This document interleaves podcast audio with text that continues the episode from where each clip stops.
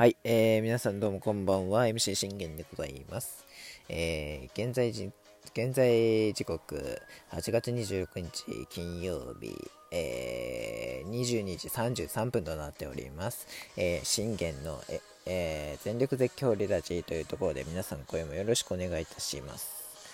えー、さて、まず、えー、昨日かな？今日、今日ですね、今日分かったことなんですが、えー、中島監督が、えー、ついにあれにかかってしまったというところで、えー、そしてもう一つ、え訃報がござ訃報がございまして、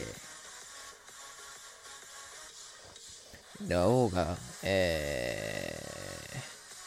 左足に違和感を感じていたためということで、え大阪市内の病院を受診したところ、左ハムストリングスの筋損傷と、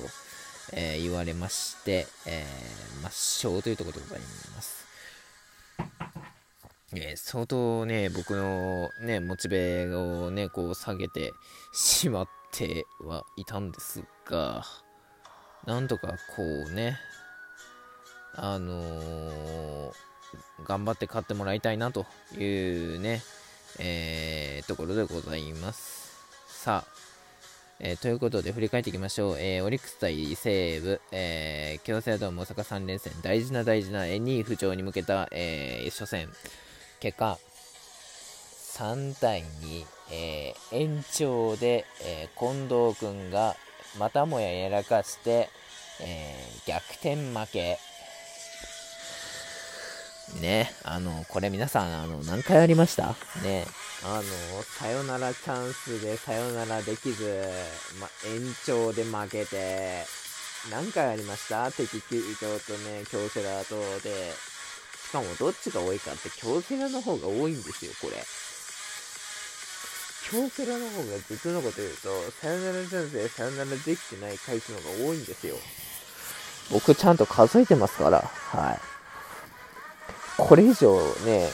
自分の、あの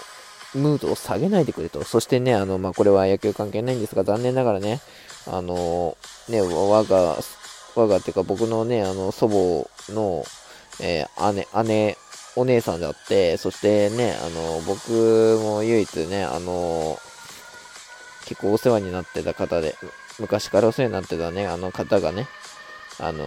今日突然亡くなられたというね、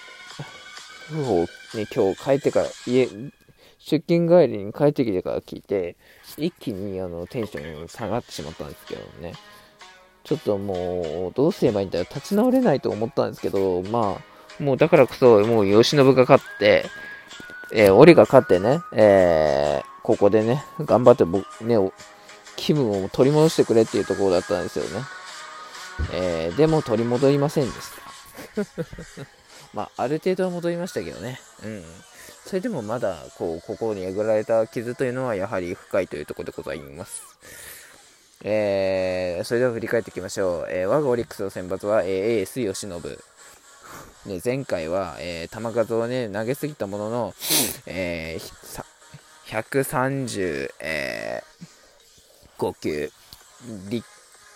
ットをね、えー、繰り広げて見事関東勝利というところでございました。えー、別にね、もう今日は別に関東完封じゃなくてもいいから、あのー、まあね、8回無失点か7回無失点で抑えてくれれば全然もう、あのー、本来の吉信であるというところでございます。え対する、え埼玉西武は今井達也。前回ね、えベルーナドームで、え今井が投げたんですが、今井に負けをつけすることはできませんでしたというところでございます。ならばね、えー、この京セラで、あの前回のベルーナドームでね、あの受けた屈辱を晴らしてやろうというところでございます。さあ、えー、その慶喜の立ち上がり。えー、外崎空振り三振、源田レフトフライ、えー、森友哉空振り三振、スリーアウトというところになっております。いいですよね、あの、ワン、ツー、スリーのね、テンポよくね、あの、抑えられてて、あ、これ、間隔空けたことによって、由伸、これ、もしかしたらと思ったんですが、えー、まあまあまあ、そこはいいとして、えー、折り出せ、えー、福田し福田君がセンターにヒットを放つんですが、えー、あだっちゃん空振り三振、正坂くん空振り三振、スリーアウト、そしてここであだっちゃんがなんとね、あの、この、ね、福田くんの時に、あだちゃんの時に福田くんが走っ通り試みましたが、これでワンアウト。そして福田、あだっちゃん三振、正隆くん三振、バッターアウト、スリーアウト。えー、ね、福田くんで出てね、福田くんがね、走ってね、ワンアウトになるのはまあ仕方ないですよ。ね、そこはいいんです。あだっちゃん、正隆くん、2人続けて空振り三振ってどういうことやっていうところですよね。バットにすらかすってねえじゃねえかっていうね、話なんですよ。せめてそこはバットには、バットには当てようよっていう。当ててまあゴロにはしようよっていうとこですよね。ゴロにもできなくて何がだよっていうね、話なんですよ。はい。まあ、ここはいいとして。そして、えー、4回。3回まで無失点で投げれたた、えー、吉信なんですが、えー、4回に崩れます。えー、現在にレフトへのヒットを許し、えー、森にこれ2塁打を放たれて2、3塁。えー、しかしこれ4番山川には空振り三振、ワンアウトとるんですが、えー、5番中村拓也にこれ、セカンドゴロの間で、えー、1点先制されました。いや、もうここはね、まあ、しょうがなかった場面ではあるんですが、僕いつも言ってますよね。23456の法則だよって。あ、その23456の法則で、あの、2番源田なんですわ。あの、2番源田、3番森なんですわ。そして、まあ、山川を抑えたことは、まあ、褒めましょう。しかし、これ、源田森、ね、23456の235ね、出してしまってたら、そりゃ、ね、あのー、セカンドゴロの間にね、1点入れられても仕方ねえわなっていう話なんですよ。あのー、まあ、なんだろう。ここでね、慶喜がやらなかやらなきゃいけなかったのは、なんとしても、このね、源田森を抑える、ね、慶喜には空振りさん、空振、ね、三振を取れる力があるじゃないですか。そう、三振を取れる力があるなら三振を取りに行ってもいいんですよ。ね。それが本来の慶喜らしさでしょっていうとこですよね。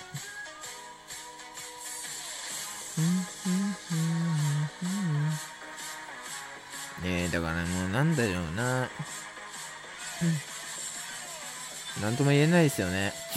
えー、まあ、ここはここでというところで、そして4回、えー、オリーが頑張りました。えー、福田くん空振り三振でバッターで倒れるんですが、これ、あだっちゃんがフォアボールを選びました。そしてなんとこれ、正隆くんがなんと同点タイムリースリーベース。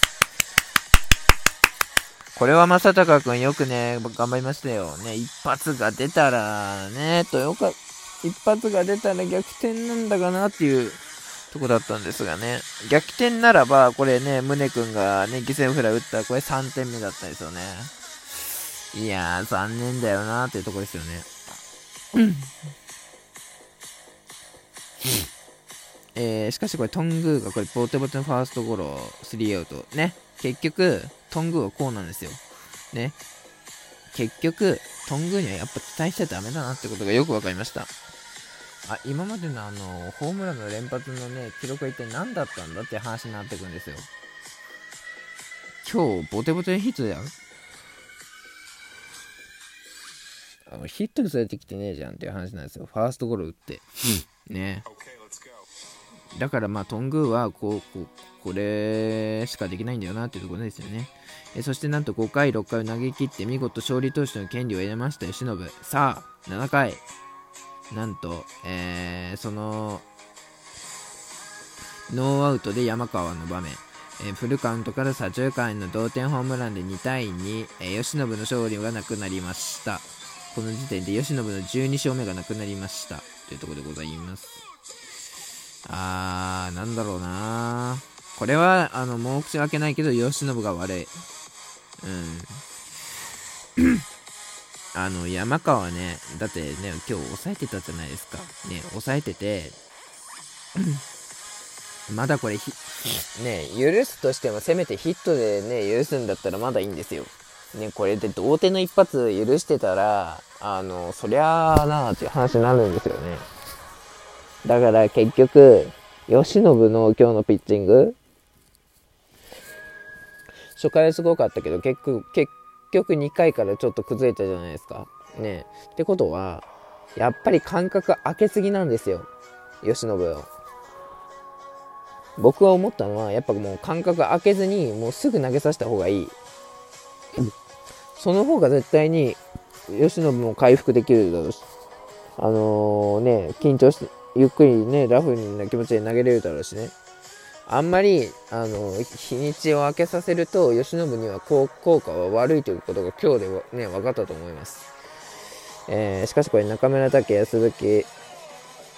を、えー、見事アウトにしてツーアウトにするんですがそしてこれでね、えー、見事7回を慶喜投げ切りました。さあ8回。行くかと思いましたがもう行きませんでしたね、えー、慶喜はもう諦めましたと。諦めてワゲスに、えー、託しました。まあ、今日に関してはちょっと慶喜もね、反省しなきゃいけないですよ。僕、めったに慶喜に反省っていうのは言わないんですけど、もう慶喜で打たれちゃしゃあないよなという気持ちですけど、今日に関してはもう慶喜でも抑えなきゃならなかった場面ですから、